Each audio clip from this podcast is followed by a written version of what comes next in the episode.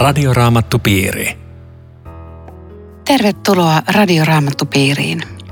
Tänään meillä on vielä kolmannen kerran vieraanamme avoimen raamattukoulun vastaava opettaja Santeri Marjokorpi ja myöskin teologian tohtori Eero Junkkaala. Tervetuloa. Kiitos. Kiitoksia. Minun nimeni on Aino Viitanen ja käymme keskustelemaan Matteuksen evankelmin luvusta 10 jakeista 26 sinne jakeeseen 42, eli luvun loppuun.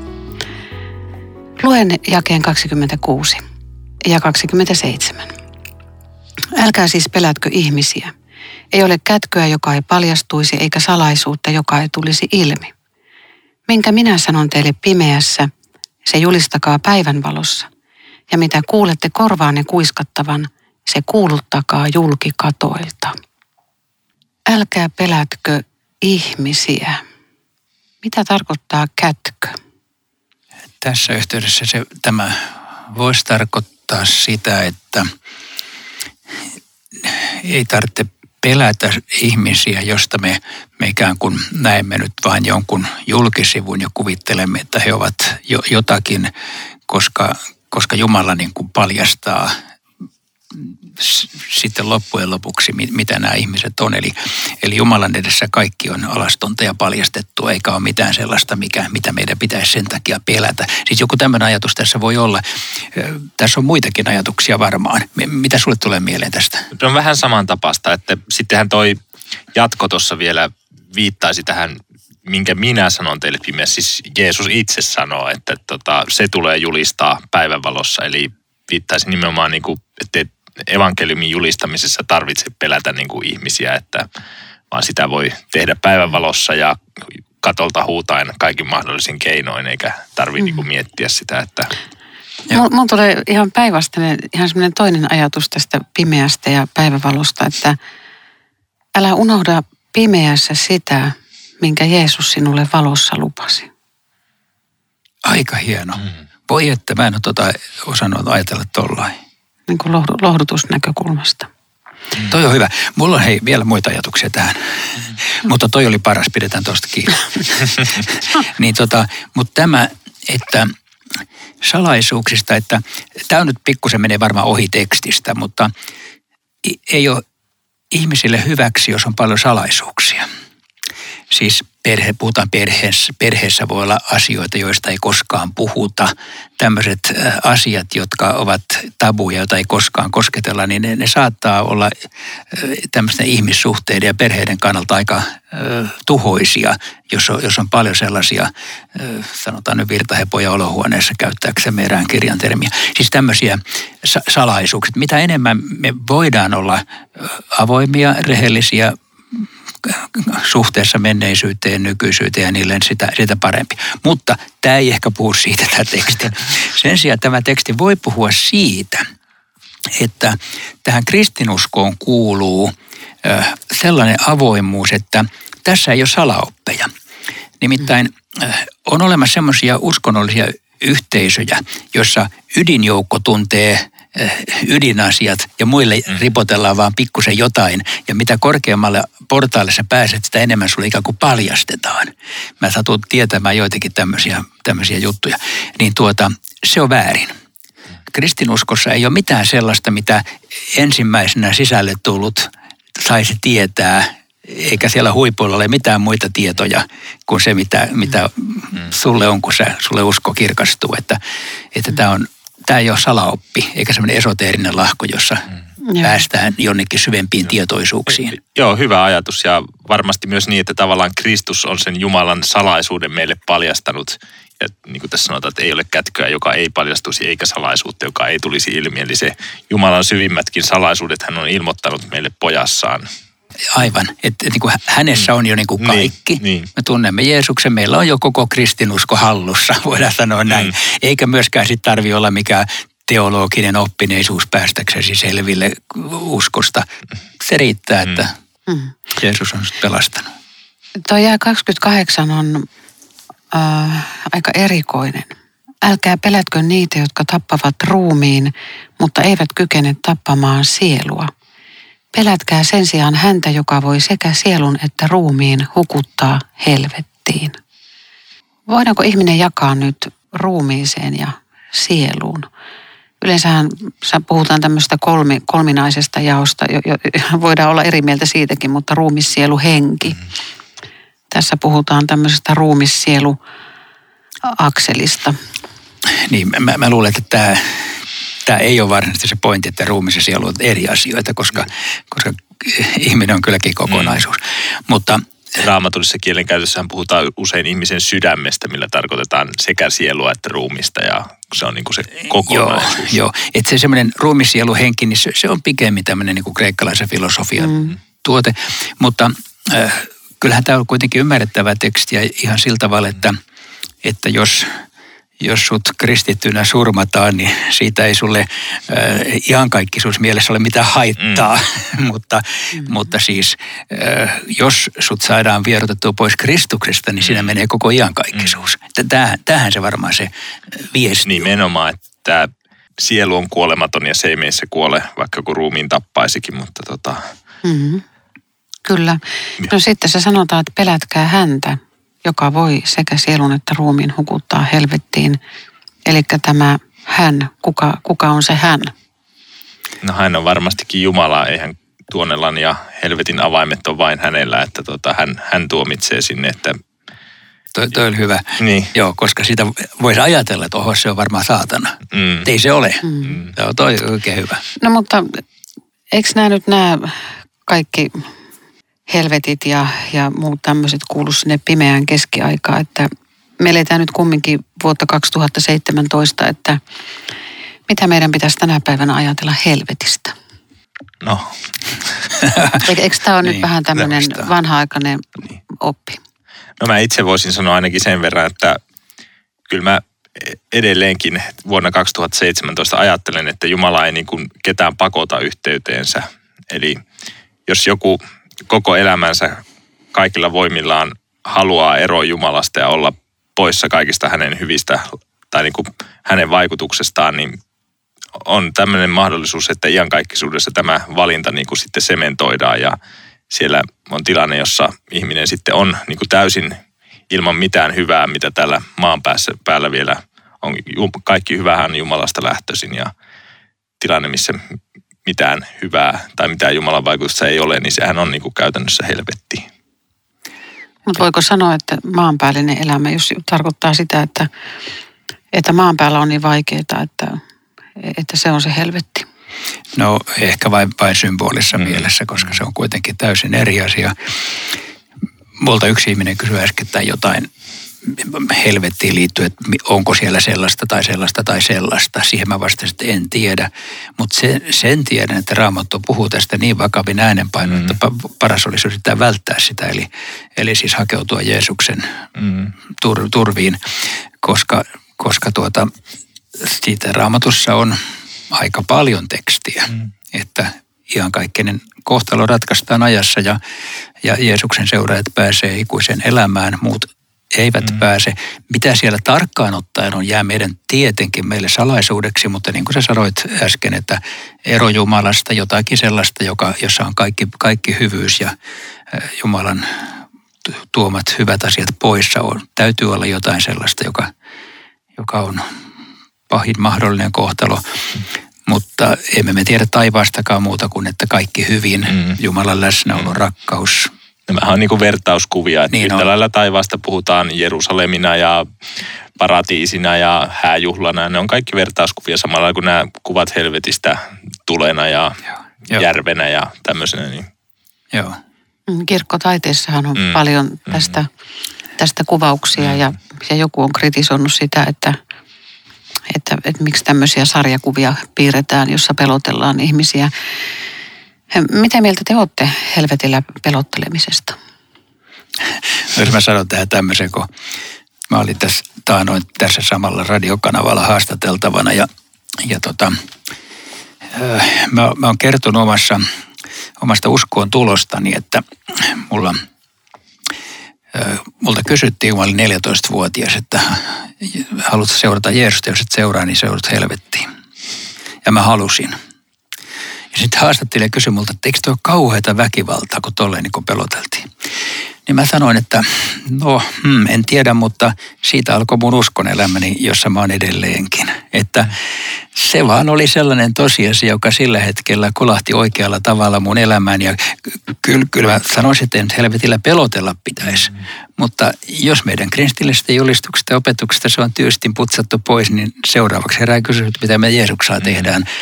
Että sitä taustaa vasten me näistä asioista puhutaan, eikä sitä, eikä sitä voi niin kuin sulkea pois, vaikka kyllä myönnän, että en mä puheessani nykyisin usein sitä mainitse, mutta mm. voi olla, että pitäisi enemmän mainita.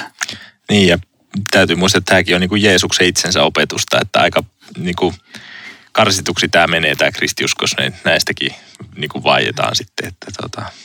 Ja tavallaan syy ja mm. seurauksen mm. suhde, että, mm. että kun muussakin maallisessa kasvatuksessa se täytyy ottaa huomioon, niin kuinka sitten ihan kaikisissa mm. Asioissa. Niin ja siinä on se, että, että niin kuin Jumala että paha saa palkkansa siis, että paha ei saa loputtomasti mm. yllätä maailmassa. Mm. Että Jumalan tuomio kuitenkin mm. kohtaa sitä pahuutta, mikä koko mm. ajan häntä niin kuin vastustaa. Ja aivan varmasti oikeudenmukaisuus mm. jossakin vaiheessa mm. koittaa. Tämähän on nimenomaan ilmestyskirjan niin kuin näköalakin, että se Jumalan vastustavat vallat saa tuomion ja pahalle pistetään pää, päätöspiste, että se ei ole semmoinen niin lopullinen valta täällä maailmassa ja siitä näkökulmasta se on niin kuin lohdullinen asia.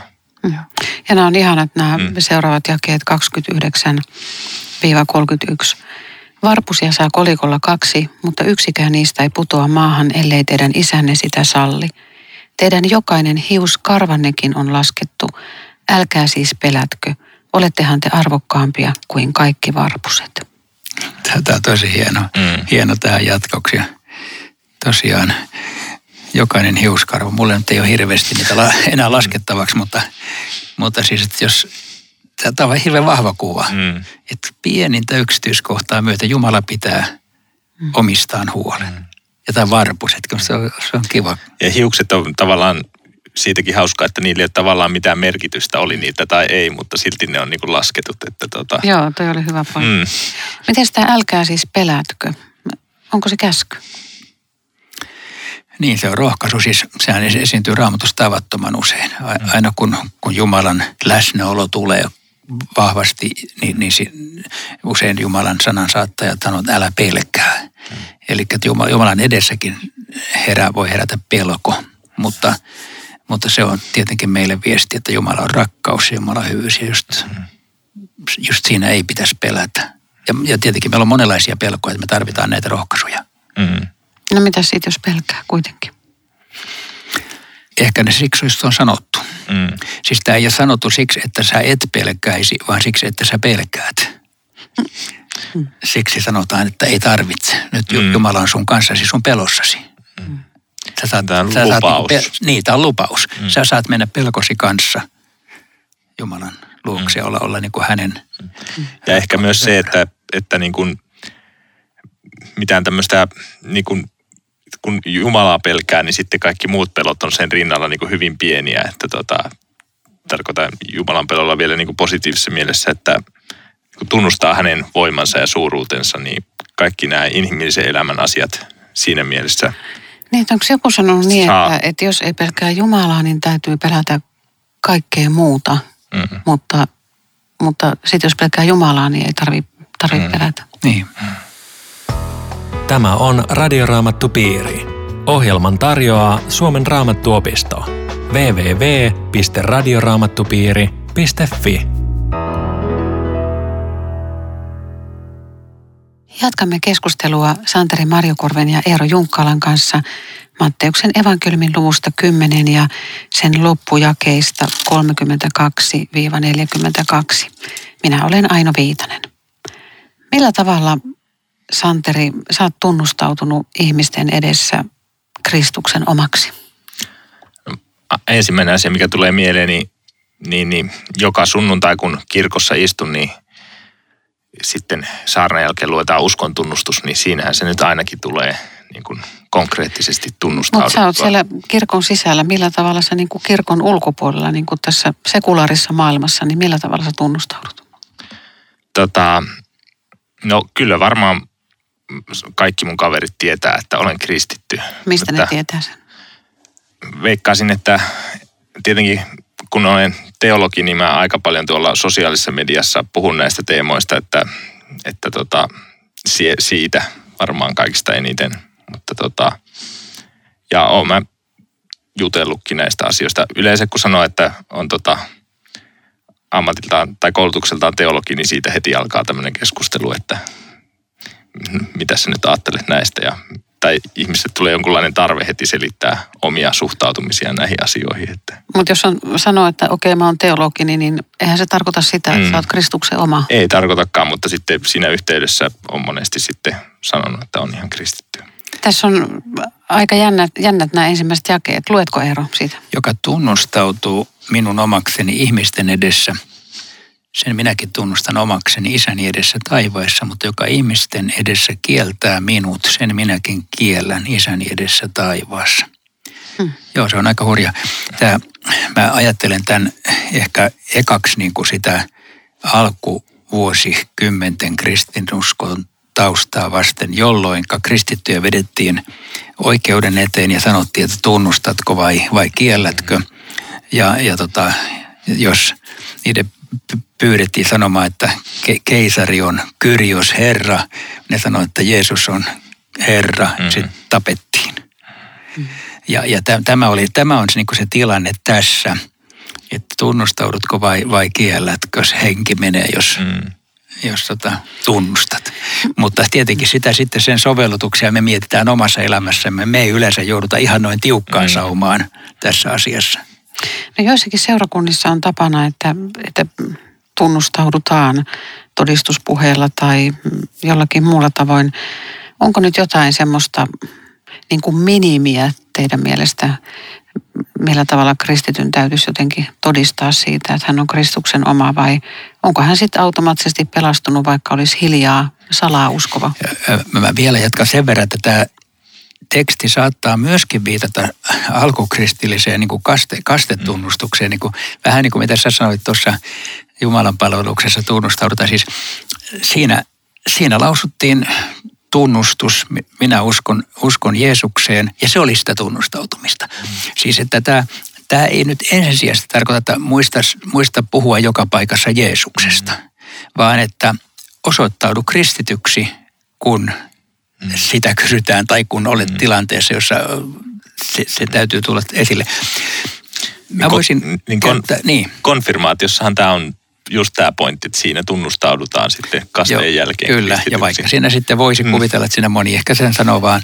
No niin, ei varmaan moni rippikoulussa niin edes ymmärrä, mitä siellä sanotaan. Ei, mutta aina joku onneksi ymmärtää niin, mm. niin, että saattaa tulla, tulla uskoon ja näin. Mutta mä sanoisin tämän tämmöisellä sanalla, että olisi aika tärkeää, että näyttää värinsä, joka tarkoittaa sitä, että tarvittaessa osoittautuu kristityksi. Valinnoilla, elämän valinnoilla, tarvittaessa sanoilla kuka se vanhoista kirkon ihmisistä sanoi joskus, että tunnustaudu Jeesuksen seuraajaksi.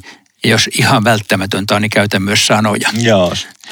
Taisi olla Franciscus Assis. Taisi olla Franciscus Assis. Joo. Joo. Että tuota, siinä on mielestäni jotain viisautta. Joo. Että, Joo. Jo, jolloin mä vielä jatkan sen verran, että tuohon ehkä sun ainoan kysymykseen, että että semmoista vaatimusta, semmoista ei pitäisi sanoa, että sun täytyy pitää mm. todistuspuheenvuoro.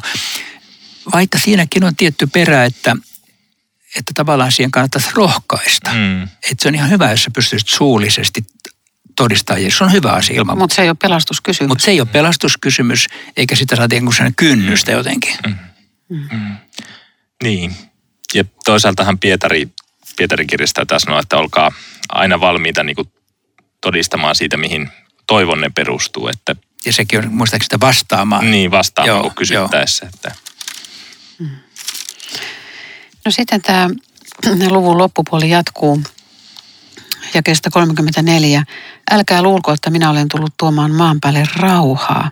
En minä ole tullut tuomaan rauhaa, vaan miekan. Aika paha. Siis nythän ihmiset taistelee maailmanrauhan puolesta ja, ja on, on semmoista liikehdintää, varsinkin nuorten aikuisten keskuudessa, jotka pyrkii tähän maailman rauhaan. Onko se turhaa toimintaa vai onko silti hyvä tehdä niin? Mutta tässä kumminkin sanotaan ihan realistisesti, että Joo, rauhaa ei, ei niin, tule. Joo, ei, se, to- se puhut, tämä ei puhu tosta asiasta ollenkaan. Autoita ovat rauhantekijät, sanoo Jeesuskin. että- Niin, siis ne, ne, jotka puhuu rauhan puolesta, tekee hyvää työtä. Meidän pitää toimia rauhan mm. puolesta. Ja sitä paitsi Jeesus sanoo toisaalta, että rauha minä jätän teille minun rauhani. Mm. Eli siis tässä on ikään kuin, tässä on kaksi puolta.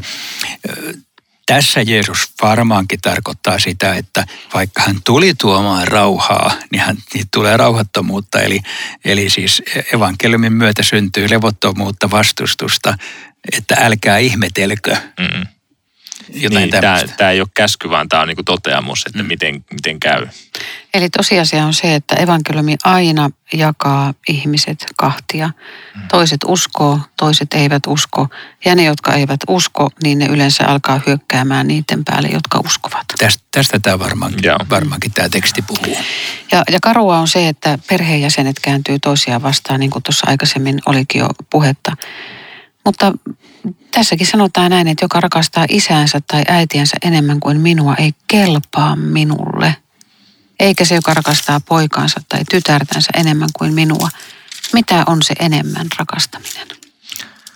Varmaan se on siis, kun tulee tilanne, että vanhemmat sanoo, että sinä et lähde seuraamaan Jeesusta, et rupea kristityksi, niin siinä tilanteessa on sitten tol, niin kuin ennemmin seurattava Jeesusta kuin toteltava vanhempia. Että tämmöisessä niin kuin valintatilanteessa, missä niin kuin on valittava joko Jeesus tai omat läheiset tai vanhemmat, niin silloin pitää rakastaa enemmän Jeesusta.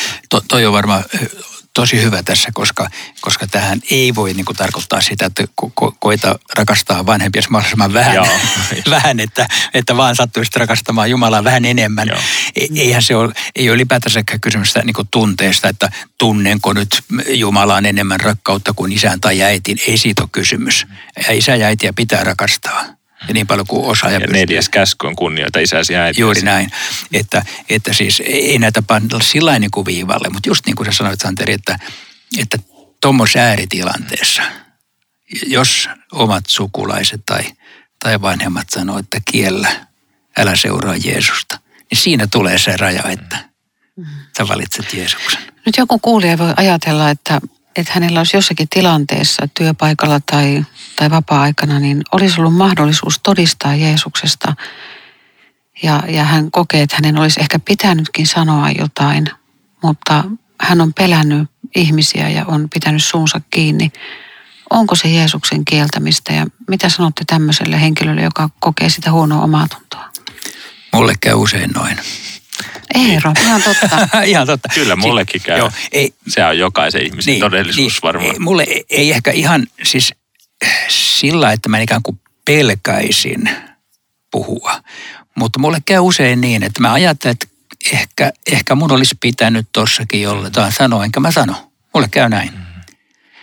En mä varma, olisiko pitänyt e- edes aina, mutta, mutta siis mä luulen, että tämä on, tämä on oikeastaan enemmän kristityn ar- arkea totta kuin, kuin harvinainen poikkeus, jolloin meidän pitää tämäkin mahdollinen mokaaminen, sikäli kuin siitä ollenkaan on kysymys, uskoa anteeksi samalla tavalla saman könttään kuin kaikki muutkin synnit, mitä sinä päivänä on tullut tehtyä. Näin mä sen Mm. ajattelin, että, että Tilaisuuden käyttämättä jättäminen. Mm. niin, tilaisuuden käyttämättä mm. jättäminen, kyllä niitä tapahtuu. Tai, tai siis joihinkin toisiin kohtiin viitaten, ö, ajat, mun olisi pitänyt käydä katsomassa jotakuta ihmistä, mutta en, en tule käyneeksi. Mun olisi ehkä pitänyt soittaa, en tule soittaneeksi. Mm. Tämmöistä on elämässä. Tietenkin mun, en, mä, en mä saisi sanoa tätä ihan näin kevyesti, koska mun pitäisi, mun pitäisi tehdä sitä. Mm. Mutta elämä on tämmöistä. No, Pietari sai anteeksi kolme kieltämistä, Jeesuksen kieltämistä. Entäs me? Että montako. Olisiko tässä se seitsemän kertaa 77, en tiedä. Niin, ei, ei sitä ehkä tarvi ajatella Jeesuksen kieltämiseksi, jos mä en mm. sano junassa vierustoverille Jeesuksesta jotain. Ei se, ei mä ajattele, että se on Jeesuksen kieltämistä. Se voisi olla, että jos toinen kysyy, että uskot sä Jeesuksen, mä sanon, että en tunne sitä miestä. Mm. se, se ehkä voisi olla, mutta, Mutta jos, jos joku on tehnyt näin, sitten se varmaan sinä iltana iltarukouksessa pyytää sitä anteeksi. Mm. Eihän se muuta lääkettä ole. Niin, ja se on hyvin kuvaavaa, että Pietari, joka siis oli näiden apostolien johtaja ja tärkein opetuslapsi, niin hän siis kolmesti meni kieltämään tämän Jeesuksen ja Joo, ja tarkkaan ottaen teki se paljon useamminkin kuin kolmesti, siis jos ajatellaan ne kaikki, kaikki muut temput, mitä se teki, mm. kun se mm. Getsemanessakin nukahtaa ja mm. joka käänteessä siis, mm. että, että siis onneksi me näemme raamatusta, että opetuslapsen mm. elämä on aika lailla, äh, aika lailla repsuttaa monesta asiasta, kuten meidänkin. Mm. Mm. No jäi 38. Joka ei ota ristiään ja seuraa minua, se ei kelpaa minulle. Rajaako raamattu ristinottamisen kristittynä kärsimiseen vai voiko mikään muu elämässä olla Kristuksen ristiä? No kyllä mä ainakin ajattelen, että jos esimerkiksi joutuu jonkun lähimmäisen auttamisen vuoksi itse niin kuin luopumaan jostakin asioista tai muista, niin ne voi ihan yhtä lailla laskea tähän niin kuin ristiksi, joka omassa elämässä on. Ja mä ajattelisin vielä laajemminkin, että – se on tietenkin nyt tavallaan vähän sama, mitä me, millä sanalla me sanomme, mutta, mutta kristityn elämään tulee monenlaisia koettelemuksia ja monenlaista ahdistusta ja monenlaista vaivaa ja sairautta. Mun mielestä sen, sen saa nimittää ristiksi, jota joudun kantamaan. Mm. Se ei suoraan tule Jeesuksen nimen tähden. Se, se, tulee, se tulee jostain syystä, mutta, mutta mä ajattelen, että kun mä oon kristitty – niin mä saan ajatella näin, että tämä on nyt minulle annettu mm. risti. Mm. Tämä on minulle annettu taakka. Tämä on minulle annettu vaiva jostain syystä. Minun on tämän kanssa kuljettava. Rukoilen, että pääsisin siitä, mutta jos en pääse, niin ajattelen, että minä tarvitsen tätä. Mm. Nämä loppujakeet on aika huikeet, että jos me otetaan vastaan profeetta, niin me saadaan profeetan palkka – jos me otetaan vanhurskas vastaan, me saadaan hänelle kuuluva palkka. Jos me annetaan maljallinen vettä vaan opetuslapsille, niin me ei jäädä palkkaa vaille.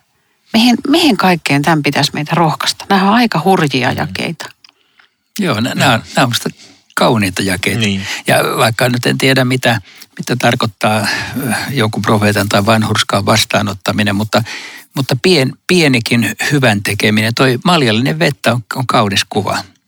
Pienikin hyvä ele, mm. asenne, sana, katse, siis sillä on merkitys. Vai puhutaanko tässä mm. uskon vastaanottamisesta vai, vai vieraanvaraisuuden harjoittamisesta vai molemmista? Mä ajattelisin, että varmaan molemmista, että Jeesus on viimeisellä tai siinä vertauksessa viimeistä tuomiosta sanoo, että totisesti kaiken, minkä olette tehneet yhdelle näistä vähäisimmistä velistä, niin sen te olette tehneet minulle. Eli varmasti tässä on se auttamisen puoli, mutta sitten toisaalta, joka ottaa profeetan vastaan tai vanhuskaan vastaan, niin Jumalahan toimii näin, että hän käyttää välikäsiä, hän lähettää profeettoja ja apostoleita ja sitten toisia kristittyjä kertomaan ja joka ottaa heidän julistuksensa vastaan, niin saa heidän palkkansa myös. Että. Kiitos jälleen mukana olosta. Rukoillaan tähän loppuun. Jeesus, kanna sinä meidän kanssamme sitä ristiä, jonka olet meille hyväksi nähnyt. Auta meitä olemaan vieraanvaraisia ja osoittamaan lähimmäisen rakkautta. Amen. Radioraamattupiiri. www.radioraamattupiiri.fi